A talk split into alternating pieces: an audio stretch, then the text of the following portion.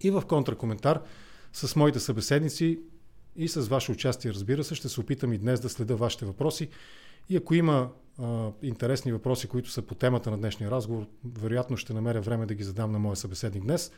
Та по тази причина, струва ми се, е важно да говорим сега, докато се гласува и приема бюджета, гласува и приема от една много сложна управленска формация, коалиция, в която има партии, които по логиката, по елементарната политическа логика, би трябвало да са на противоположни позиции по отношение на това как се разходват парите на данакоплатците.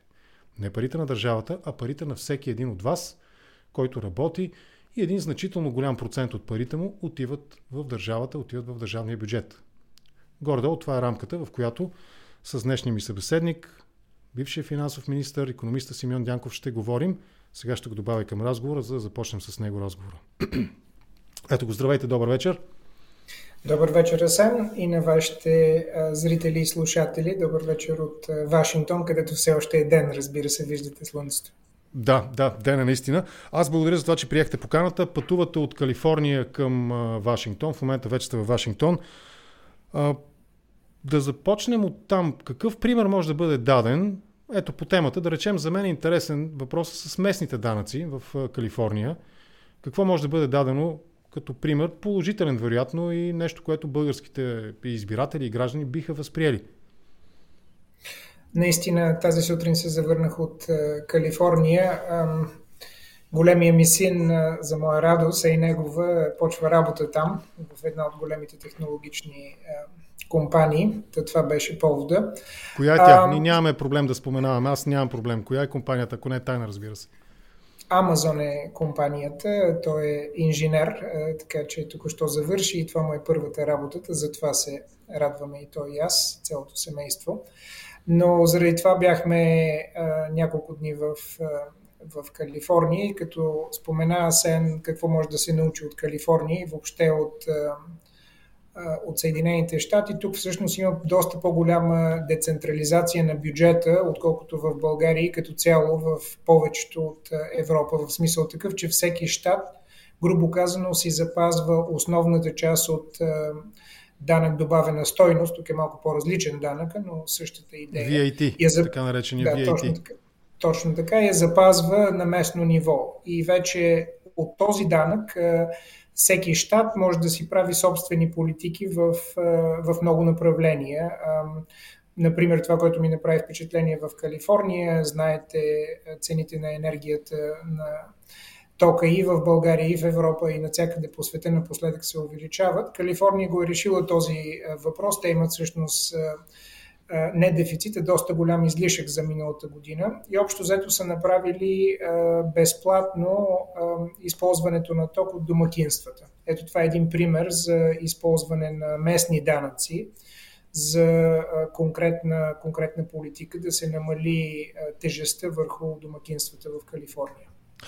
И не само в Калифорния. Това е, това е като цяло политика на данъчна децентрализация или по-скоро на това, което идва от данъците, да могат и самите щати да решават какво да правят с част от тези постъпления. Поздравления за сина ви. Амазон е една от големите корпорации, може би, не знам дали ще сбъркам, кажа, една от топ 3 корпорации. Знаем всички за големия проблем на Джеф Безос, който не може да си приводни яхтата в Ротен, Ротердам. Та се налага да бъде демонтиран един старинен мост там и има така обществени брожения по този въпрос. А, обаче аз започвам леко да изпадам в един дисонанс, нека го кажем така. Вие сте финансов министр, дясно мислиш политически и давате за пример Калифорния, която е, може би, един от политическите центрове на демократите, нали, по гласуване и по профил на избирателите, но давате за пример това, че там тока е безплатен. Това не е ли? Има ли безплатен обяд изобщо? В смисъл, обяснете го. Просто давах пример на това как ако бюджета върви на излишък, аз започнах с това, няма дефицит, да. имат излишък. Съвсем различно е, ако имаш дефицит и тогава раздаваш и казваш, че това е това е добре за хората, ще стигнем и до българския бюджет, защото тогава си в ситуация, където ги няма парите и ти продължаваш да ги раздаваш. Случая в Калифорния, който е различен от много други щати в Америка, че те всъщност имат голям излишък и те използват този излишък. Това все пак го е, е решил местния местната власт, местния конгрес, за тази политика за тази година. За следващата година може да е друго, примерно инфраструктурни обекти, но просто давам пример как местни политики се правят от различните щати, което в България в момента не е така. В България затова всъщност ние гледаме в бюджета толкова внимателно, защото един вид Днес и следващата седмица се решава финансовото положение на, не само на държавата, на всяка община, на, всяка, на всеки град, на всяко село в България. Толкова сме централизирани. Да, да останем още малко на децентрализацията. В България, доколкото аз съм запознат а, с а, тази част от а, бюджета, местните общини, и това е и част от политическия разговор в момента, дори се чуват а, реплики за едва ли не рекет. Толкова е силна централизацията, че непослушните или политически не, неправилните кметове биват рекетирани от централната власт именно през делегираните бюджети.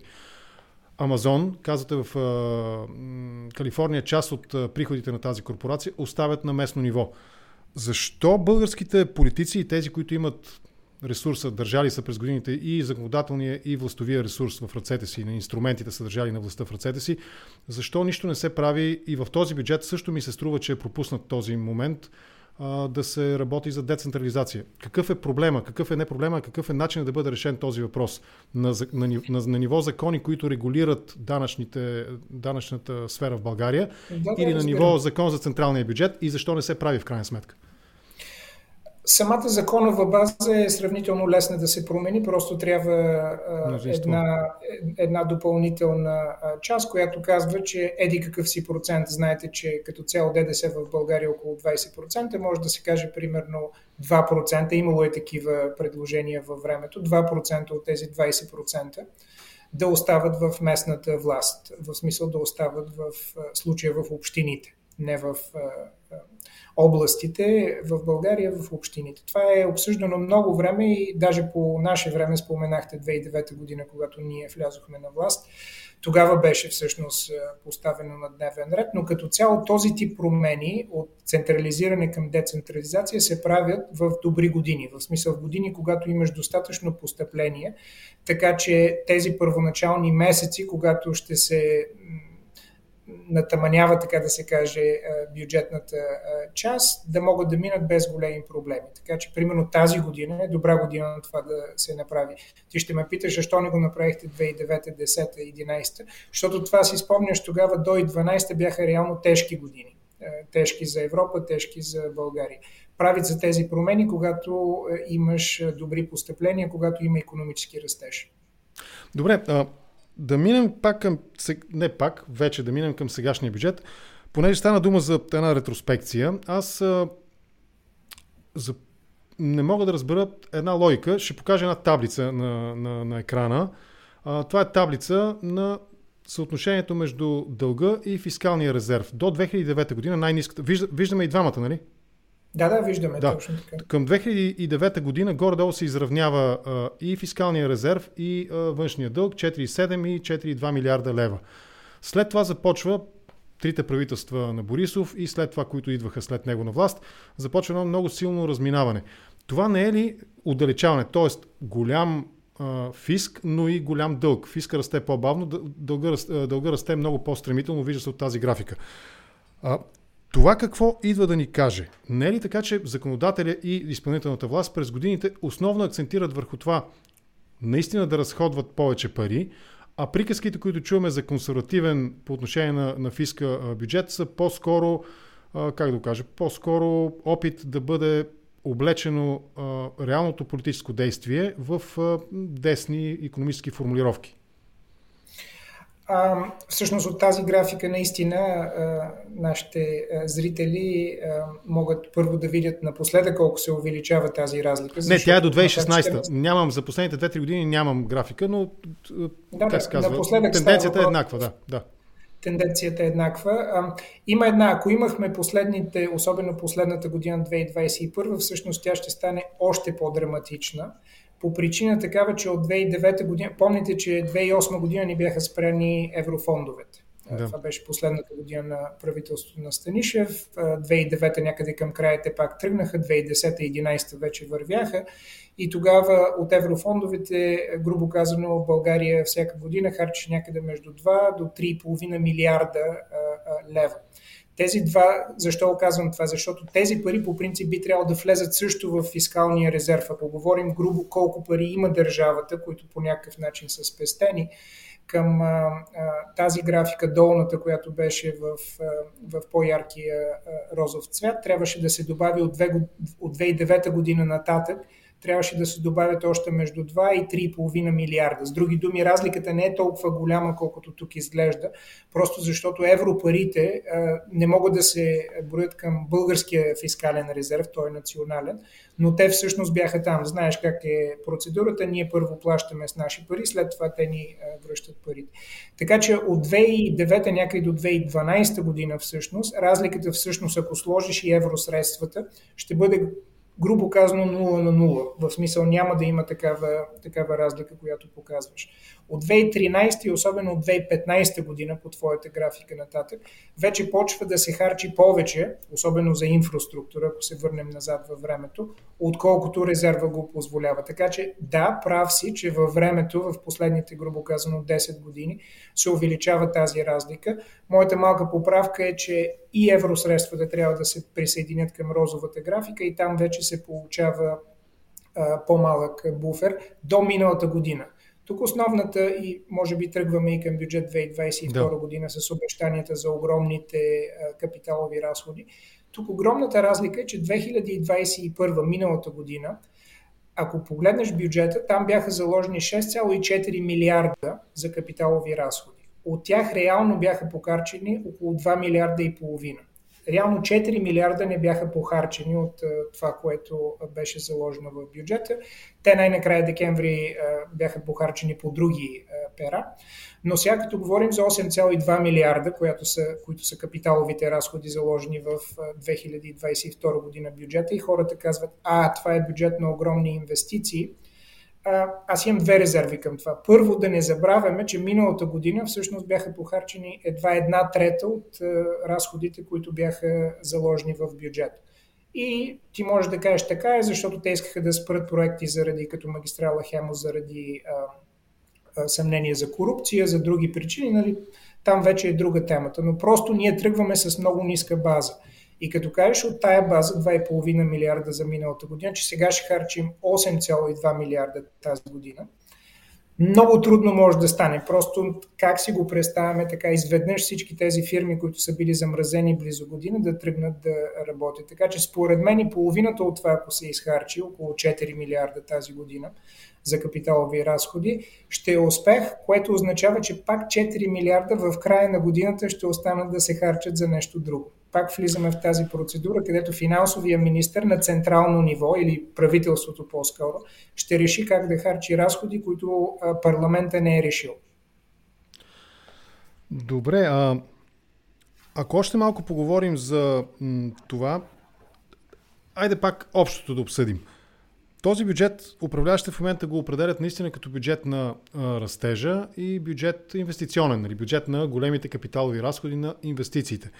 Но аз не мога да разбера, в крайна сметка, държавата, доколко трябва да е основния играч в економиката, защото имам спомен от едни планови, петилетни планове економически, и тези спомени никак не са така розови, въпреки приемам, нали, че не съм капацитет в економиката, но каква е разликата между онази планова економика, петилетната и сегашните обещания за големи капиталови разходи, т.е. за инвестиции, през което да се подобри благосостоянието, да се повиши а, нали, възнаграждението, заплатите, които получават хората, въобще да живеем по-добре. По, реки, по, по улица да текат реки от мет и масло. Има ли разлика и ако има в какво е тя, ако не, защо се използва такава риторика, вместо да се каже ясно, че предстоят вероятно една, две или три тежки економически години? Наистина финансовия министр Сен Василев излиза от една, бих казал, идеология, която е различна от моята със сигурност и може би на повечето финансови министри в последните 20 години, която грубо казано е, както и самия той казва, днес беше приемането на бюджета на първо четене в, в парламента, че колкото повече държавата харчи, толкова по-голям е растежа. И това в нормална економика по принцип е така. И аритметично е така, механично, защото харченето от страна на държавата тези капиталови разходи, всъщност и от държавата, и от бизнеса, влиза автоматично в, в економическия растеж. Просто такава е формулата. Но в голяма част от страни като България, които все пак има в една или друга степен корупция в харченето от страна на държавата, се получава точно обратното, че колкото повече харчи държавата, всъщност толкова по-нисък е економическия растеж. В България, ако се направи за последните 30 години просто такъв економически анализ, ще се окаже много странно. Години, където държавата харчи, всъщност економическия растеж е доста по-нисък. Дано това правителство знае нещо, което ние не знаем с теб или и другите економисти и наистина успее да го направи. Аз искрено се надявам. Но просто историята в България не е на тяхна страна. Обратното се получава. И защо се получава обратното? Затова според мен тук има някакъв дисонанс в говоренето на правителството, че това правителство дойде на няколко платформи, но едната основна платформа, както и ти каза в началото на предаването, беше борба с корупцията. А корупцията къде е? Корупцията е в държавните поръчки. Държавата дава някакви поръчки, дава някакви пари и фирми свързани с политици или с по някакъв друг начин с определени бизнесмени получават повече поръчки харчат парите не по предназначение. А сега един вид идва този бюджет и те казват, ще харчи много ударно. Тогава идва въпроса, а корупцията къде е? Изчистили ли сте я за два месеца? И ако не сте, всъщност ще се получи така, че корупцията се захранва още повече от това правителство. Има вече един-два интересни въпроса, но ще ги оставя за последната част на разговора. Приятели, следя ви въпросите. Кити и твоя спонсориран въпрос съм го маркирал. Още малко да поговорим за философията. Очевидно, Очевидно заявката на господин Петков, че а, с десни а, средства ще гони леви резултати, очевидно по този начин я виждаме реализирана през а, този бюджет. Но освен на капиталовите разходи, освен инвестициите, както ги наричат, не точно ефемистично, но с други думи, иносказателно да използвам руската думичка, а, има предвидени големи разходи, свързани с а, помощите. Доколко Доколко това е адекватна мярка? Вече сериозно се успорват мерките, свързани не само в България, доколкото да и международните информационни така, потоци и източници, мерките свързани с пандемията и така нататък. Доколко е адекватно, примерно, перата свързани с семейни помощи, една много интересна заявка, която ни връща към разговора за децентрализираните бюджети, строеж на безплатни, нали, безплатни детски градини и строеж на нови детски градини в страната. От една страна, този бюджет наистина има много сериозен социален вектор, да не кажем така ляв профил политически. От друга страна, отново намираме потвърждение за това, че децентрализацията не е сред акцента на управляващите сега, именно през тези два показателя. Така ли е или бъркам? Определено си прав за този момент. Да не забравяме, че все пак това правителство е на власт само от около два месеца и те вече са обявили, което е много нестандартен подход, всъщност за първи път в историята на България, че ще има актуализация на бюджета в средата на годината и в тази актуализация, което е само след 4 месеца. Юни месец. А, да, юни месец. В тази актуализация те ще обявят по-големите си политики. Което за мен е плашещо, да имаме време да стигнем до там, защото ти от сега, ако не ги знаеш политиките, този бюджет реално ще стане някъде март месец, ще влезе официално. В сила, да а, и всъщност ти оставаш с 3 месеца да си направиш политиките. Ако до сега не ги знаеш, как ще правиш пак бюджет, но това да го оставим малко за, за по-нататък. Може би тогава в актуализирания бюджет, за да отговоря на твоя въпрос, ще видим по-сериозна заявка за социална, за някакво ново виждане на социалните политики. В момента това, което се прави, което, се, което е порочна според мен практика, но тя се използваше в последната година на постоянното правителство на ГЕРБ. След това и двете е, временни правителства използваха е, също. Където има някакъв натиск социален, се дават повече пари за пенсионерите, се дават повече пари за майките, се дават повече пари за други социални групи, което самото даване по принцип е правилно, аз бих казал. Но колко се дава и в какъв аспект това е във времето разчетено, за мен това не е, такива сметки не са правени. Така става, че един вид колкото повече даваш, още повече трябва да даваш, защото ти подхранваш инфлацията. За мен инфлацията е проблем номер едно.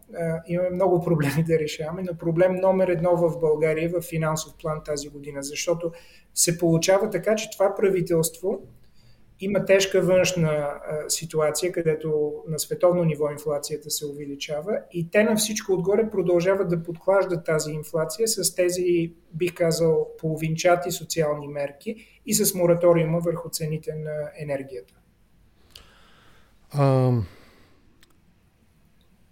пак да нали така, разбира, разбираш, да, не... просто да разбираш, че примерно в края на миналата година министъра на на образованието, много уважаван световно учен, обяви, че ще се дават повече пари на учителите, мисля, че беше 13,5%. И това звучи като огромно увеличение, нали? Всички си казахме тогава, прекрасно.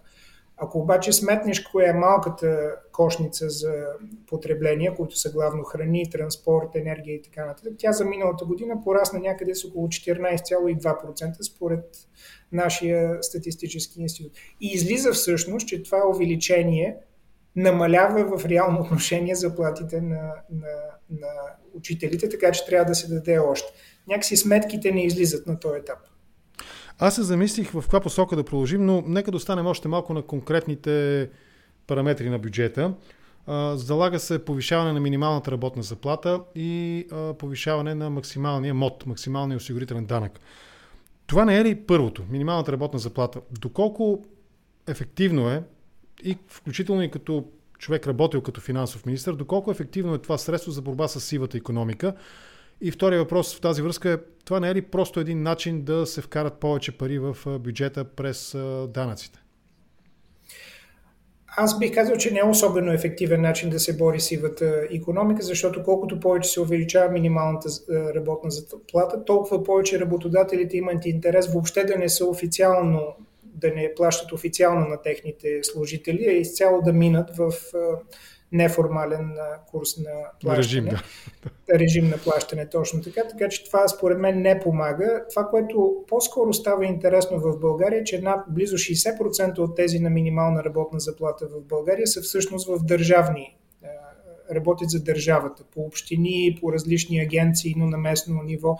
Така че се получава, че един вид държавата дава на държавните служители повече пари, които пък отиват директно, както и TSN спомена, за плащане на повече данъци, понеже поне в момента нашата данъчна система е такава, че дори на минималната работна заплата се плаща, се плаща данък. Така че там според мен трябва основно преосмислене на доколко ще се увеличава тази заплата и доколко има други механизми за действия, особено за помощ на по-социално слабите групи.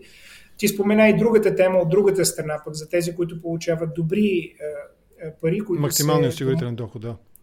Максималния осигурителен доход. Част от коалицията, това ще бъде интересен диалог на второ четене, част от коалицията, конкретно... Вече имат възражения, да.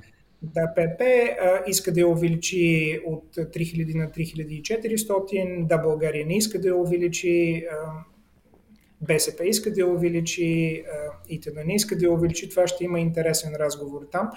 Според мен, аз като економист бих казал, че понеже отдолу, в смисъл за минималната работна заплата, продължаваме да плащаме данъци, би трябвало и отгоре да няма такъв нисък прак. В смисъл, аз съм за увеличението на този етап, просто по симетрия. Не, че економически, економически можем да говорим дали прави смисъл или не, но в момента така е организирана данъчната система на България, че както си плащат тези, които имат по-малки доходи, така би трябвало да плащат и тези, които имат по-високи е, доходи. Така че тук по-скоро аз съм с е, финансовия министър и с правителство да се увеличи.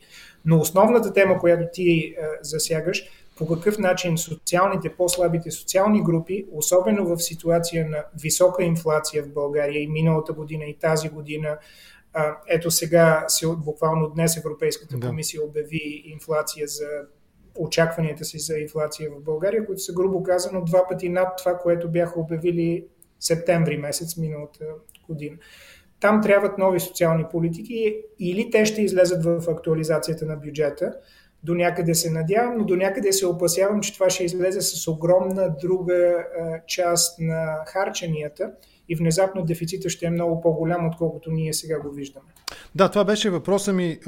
Какъв е риска при един специфично, не искам да кажа оценъчно правилно или грешно формулиран бюджет, форматиран бюджет, но какъв е риска през бюджета да се повлияе на а, инфлацията, инфлационния процес, грубо казано, печатане на нови пари, раздаване на нови пари, без да има реален повишаване, реално повишаване на производител, производителността на труда и други приложими в тази логика параметри.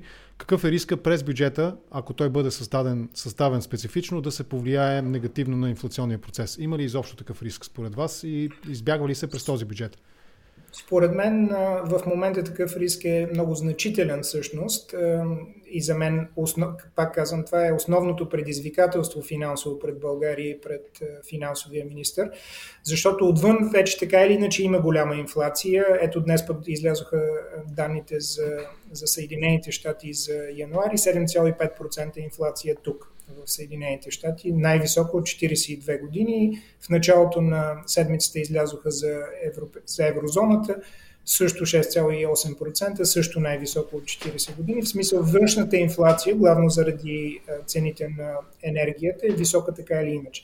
В България обаче и с този бюджет, и аз пак казвам, и до някъде с инициативите в предишните две временни правителства – където се даваше повече социални, повече социални и основно с мораториума на цените на енергията, което аз така и не го разбрах как прави а, смисъл, се получава така, че правителствата, не само това, последните три правителства, реално позволяват една плъзгаща инфлация – увеличаваш нещо. Аз дадох пример с увеличаването на заплатите на учителите, които аз се радвам, че това стана, но е факт, че то вече не е достатъчно. Тези заплати пак трябва да се увеличат реално тази година, за да догонват инфлация.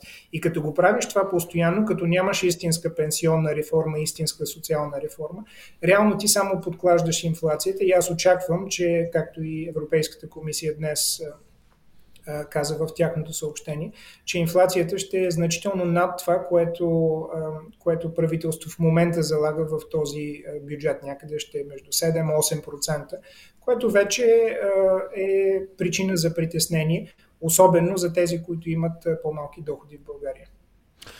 Още нещо има, което сякаш се разминава в оценката на нашите политици и економисти и а, европейски и световни институции. Това е а, ръста. Ако Българската народна банка дава 3,6%, Организацията за економическо развитие и сътрудничество дава 4,2%, Световната банка към януари дава 3,8%, агенцията Fitch 3,7%, Европейската комисия 3,7%, Министерство на финансите, господин Василев, вашия колега, залага 4,8%. Върху цялото БВП това са милиарди почти половина лева. Не е малка разликата. На какво се дължи тази разлика? Кой смята грешно? Аз всъщност тук, макар че смятам, че инфлацията ще е доста по-голяма от това, което се залага в, в бюджета, всъщност тук съм по-скоро на страната на финансовото министерство и смятам, че бюджета ще ни изненада приятно, извинете, економическия ръст ще ни изненада приятно и ще е по-близо до това, което финансовия министр казва. Не, не заради сегашните обяви в парламента, че това е бюджет на растежа и на големите инвестиции, вече това говорихме, че аз имам резерви там, а просто заради инерцията от миналата година. Защото, както споменахме, миналата година реално имаше много малки инвестиции и от бизнеса, и от правителството. И дори част от тези инвестиции, които правителството сега обяви да се, да се състоят, дори бизнеса с малко по-бързо да тръгне, а имаме такива такива възможности. Смятам, че един економически ръст до 5%, до 5% е възможен.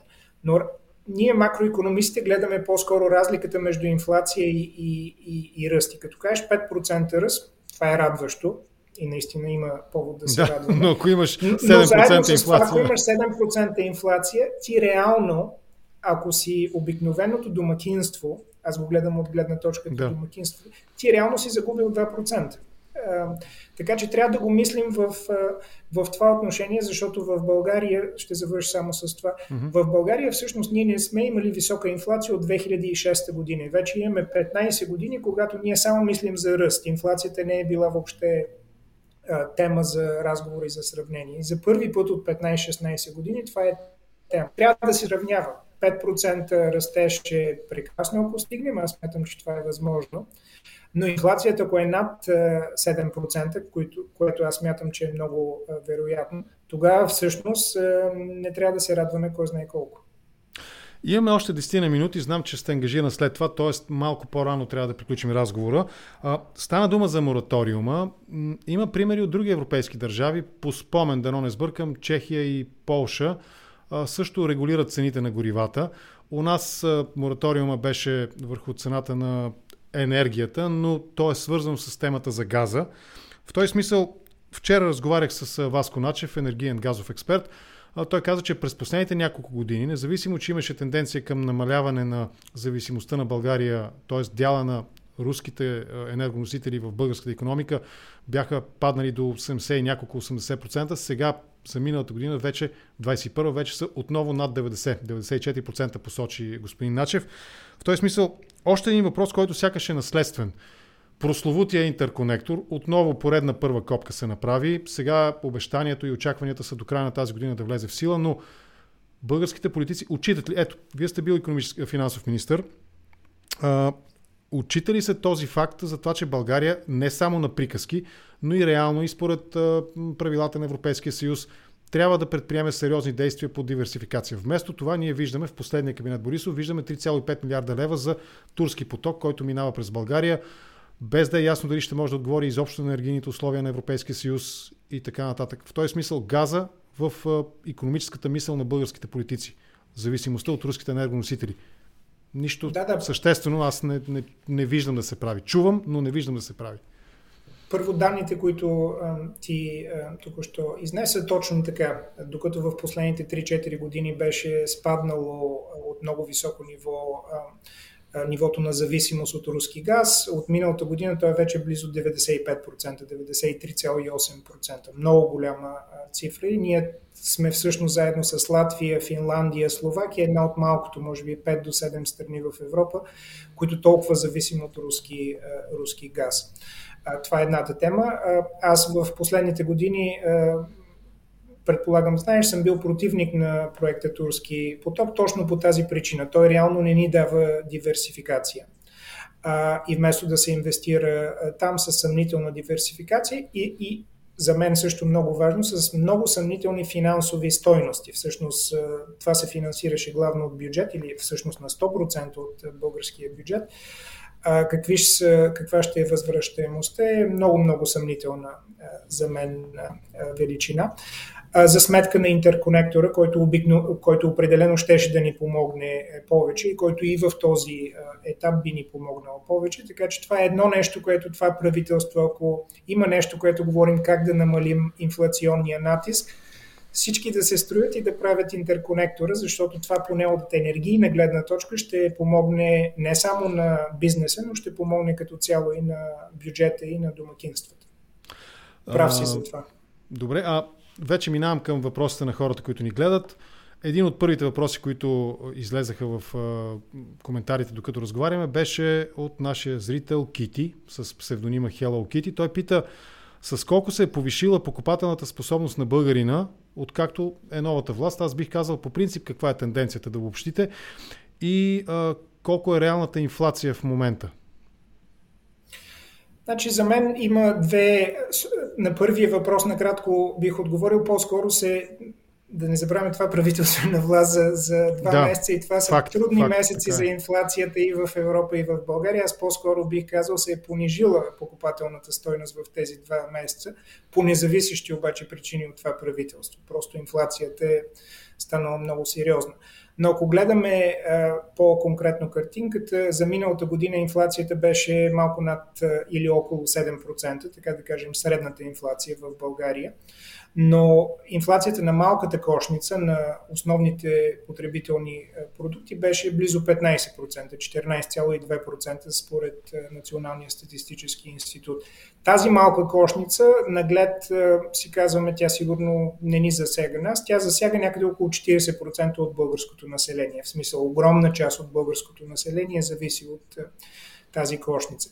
И понеже техните заплати, пенсии а, и социални добавки не са се увеличили в този период с 15%, означава, че реално е станало обедняване на тази част от населението. И аз именно за това говоря. Ние трябва всъщност не само да достигаме тези проценти от миналата година, а да се съобразяваме и с увеличаването на инфлация на тази година и как да стигнем до там. Особено в пенсиите, това е всъщност не особено лесна тема за пенсионната реформа. Последната е по времето на Иван Костов. Много време са минали, но според мен това правителство трябва да преразгледа и първия, и втория пенсионен стълб, за да не е така, че постоянно ние надаваме, а част от пенсионерите стават по-бедни и по-бедни заради инфлацията. За пенсиите не беше ли при вас, докато вие бяхте в финансовото министерство, пенсионния фонд да стане част от държавния бюджет? Каква точно беше ситуацията и решен ли е в момента този спорен въпрос?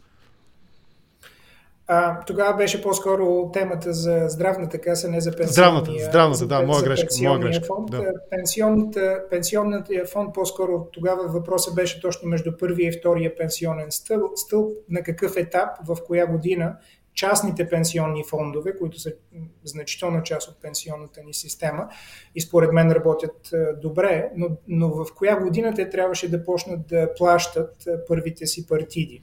Това не беше уредено в закона и тогава ние го говорихме, го изтеглихме напред във времето, така че те да, можат да почнат да плащат по-рано един вид, дори да са по-малко тези, тези вноски. Но пенсионната си, темата за пенсиите е такава, че в момента се увеличават минималните пенсии и те почват да догонват средната пенсия. И реално връзката между това колко си работил и каква работа си работил и това колко получаваш почва да се губи. А оттам вече се вижда и от данните за броя на работещите в България на по-висока възраст. Реално ти нямаш интерес да работиш повече, защото ще получаваш същата и по някой път парадоксално дори и по-висока да, пенсия ако се пенсионираш. Това имах предвид, че трябва да се промени според мен. Това е напълно резонен въпрос и той е в духа на това, което казвате за справедливото, да го кажем условно, който получава по-висок приход, да има по-висок осигурителен прак. Окей, бих приел тази логика под условие. Но резонен въпрос, пред който много и новопрохождащи, а и може би политици с опит биха се затруднили, трябва ли да има пенсионен, горен пенсионен прак? Защото също е справедливо. Ако изкарваш повече пари и се осигуряваш на колкото ти искаш, да можеш да получаваш по-висока пенсия, без да има горен прак. Вашето мнение? Yeah, съм съгласен за това. Не би трябвало да има по-горен плак, защото ти почваш тогава да даваш такива стимули, че да не работиш повече, да не, да не помагаш повече на българската, не само на себе си, но и на българската економика. И това е особено в период, в който виждате демографската картина в България. Населението намалява, трябват ни повече хора, които да работят по-дълго време. А това може да се случи точно ако им дадем повече стимули, те да работят дори на тези по-високи заплати, оттам да получават по-високи пенсии. Така че ако трябва да обобщим, аз по принцип съм противник на различните прагове колкото да се работи, да е справедливо и долу, и от горната част, те хем да плащат повече осигуровки, но да си получават и по-високите пенсии.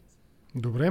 Първият спонсориран въпрос е от Кити. Този път няма да му сбъркам името. Той пита, попитайте господин Дянков да сподели дали е възможно да правим пари, като използваме финансовата система или с други думи дългът да работи за нас и да е честен, казва той. Аз разбирам въпроса, наистина. Може ли да взимаме заеми, и да живеем по-добре и да имаме по-добро благосъстояние.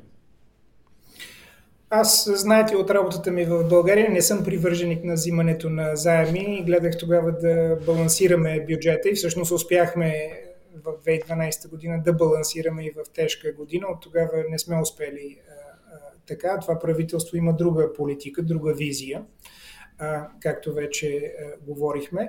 Според мен, рано или късно, взимането на по-високи заеми стигат обратно до държавата и до накоплатеца и ние всъщност си ги връщаме. Може би не точно ние сега, но ние след време и особено следващото поколение. Точно затова не съм привърженик на взимането на, на заеми.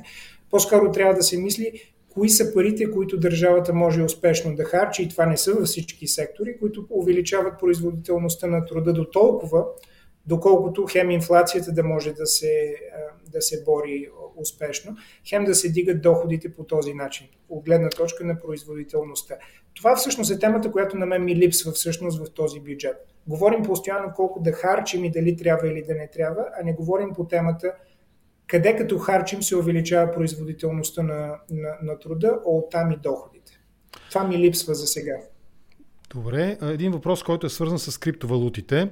Имате ли вие инвестиции в криптовалути и може ли криптовалутите да бъдат ключ за решението на въпроса с корупцията и инфлацията?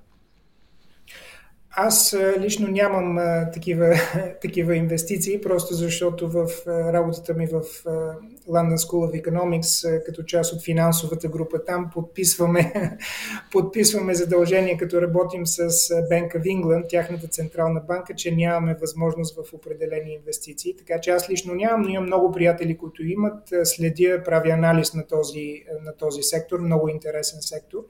И накратко отговор е да. Ако има някакъв начин, според мен, където по-малки економики е, с консервативна финансова политика, фискална политика като България, където могат бързо да влезат в е, един иновативен сектор, това са точно криптовалутите. Където според мен може да се направи за кратко време много, особено защото то до голяма степен е свързано и с това има ли определена страна добър IT сектор, който в България имаме, така че да разбираме какво правим, грубо казано, и в частния сектор, и в публичния. От, там, от тази гледна точка това за мен е едно от бъдещите хубави възможности пред, пред България. И като индивидуални инвестиции, но и като публична, ако искате, инвестиция. Като говорим за корупция, можем ли да говорим за олигопол в България и ако можем, олигархи, олигархия, олигополни, това са модерни термини, дори в България напоследък, не само напоследък от години, то тогава силната роля на държавата в економика как може да реши проблема с корупцията в този смисъл? В момента вървим, вие много добре почнахте, е, ти много добре почна да. предаването, като спомена 2009 година, че и нашето правителство, първото дойде с заявка, да. на Бойко Борисов, дойде с точно същата а, заявка, както и всяко друго правителство идва с тази а, заявка, така че трябва да се върнем назад в времето, просто това да си го припомним и да пожелаем на това правителство успех, където другите може би не са а, успели, но какво можем да направим от тази, от тази гледна точка в борбата, борбата с олигархията?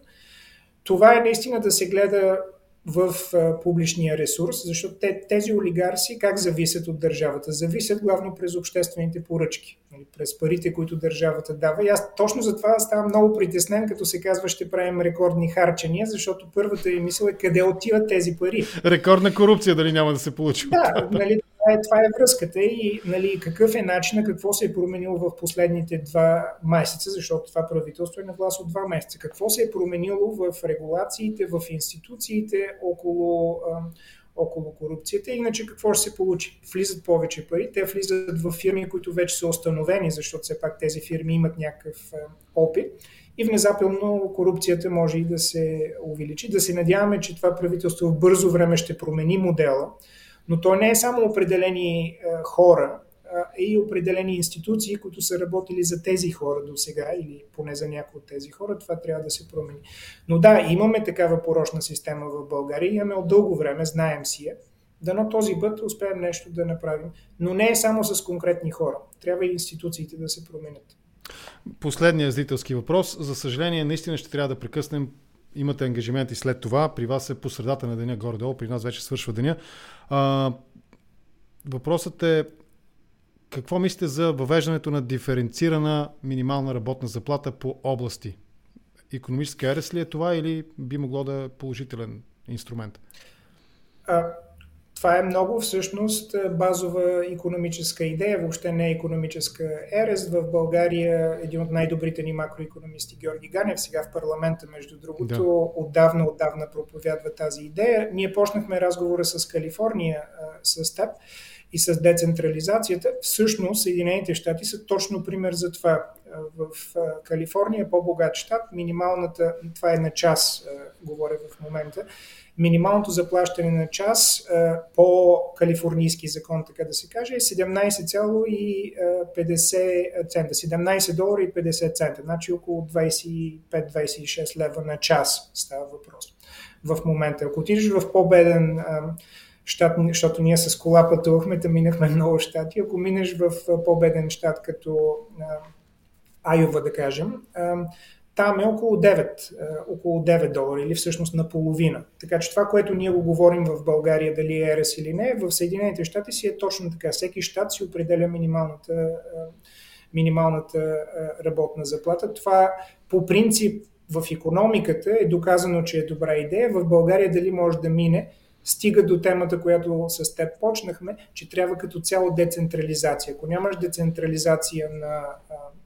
на разходите, така че самите общини да могат да харчат спрямо това, което правят, малко трудно може да се каже тук да направим децентрализация на минималната работна заплата, пък да нямаме децентрализация на част от бюджета. Това е пакет и както с теб говорихме, се надяваме, че това правителство в актуализацията си ще стигне до темата децентрализация. Тя е основна тема за България.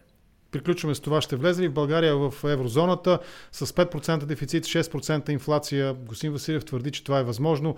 Аз бих добавил и плосък данък, независимо, че няма изискване в Европейския съюз за уравновиловка изравняване на данъчната ставка. Все пак този разговор е валиден, политически адекватен. Тези три условия дефицит, инфлация и плосък данък. България ще влезе ли в еврозоната и с това приключваме за днес. Ще влезем, въпросът е кога. Вече ни е обещано, вече сме в чекалнята, но ако се погледне опита на предишните държави, първо те се готвят за влизане, след като поемат, приемат поканата, средно по 2,5 години. Средно казвам, което означава, че влизането ни януари 2024 година е под много сериозен въпрос бих казал, почти невъзможно вече от тая гледна точка, защото междувременно ние загубихме миналата година и финансовото министерство и, и БНБ не направи конкретни, конкретни крачки нататък. Така че да, аз съм убеден, че ще влезем в еврозоната. Ще стане ли януари 2024 година? Много съмнително. Но, а ще падне ли плоския данък? С това правителство, честно казано, е трудно аз да предскажа. Не. Както, както Европейски държави, да говорим... големите играчи, Германия, Франция и други, Италия, който и да било, ще се съгласат ли на това в България да имаме 10% плосък данък?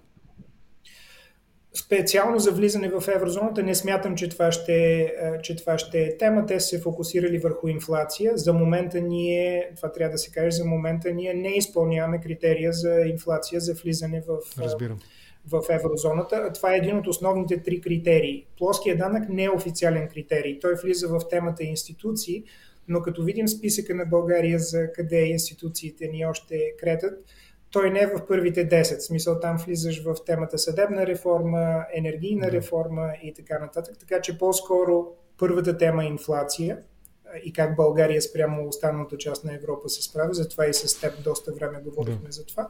И втората тема е това, което доведе а, промяната на власт, в смисъл Кирил Асен и така нататък на власт, обещанието за а, съдебна реформа и за други реформи. Това поне до някъде трябва да стане в следващите две години. Добре, да приключим тук. Много въпроси има, но по-натам ще направим един разговор. Ще го съгласуваме, разбира се, кога ще бъде удобно и за двама ни. И ще го анонсирам предварително, за да мога наистина да събера един интересен нарач от въпроси, да ги групирам по а, теми и така нататък. За днес да приключим. Благодаря много. Приятели, разговарях с Симеон Дянков, още веднъж български финансист, заместник министър-председател и министър на финансите в правителството на Бойко Борисов.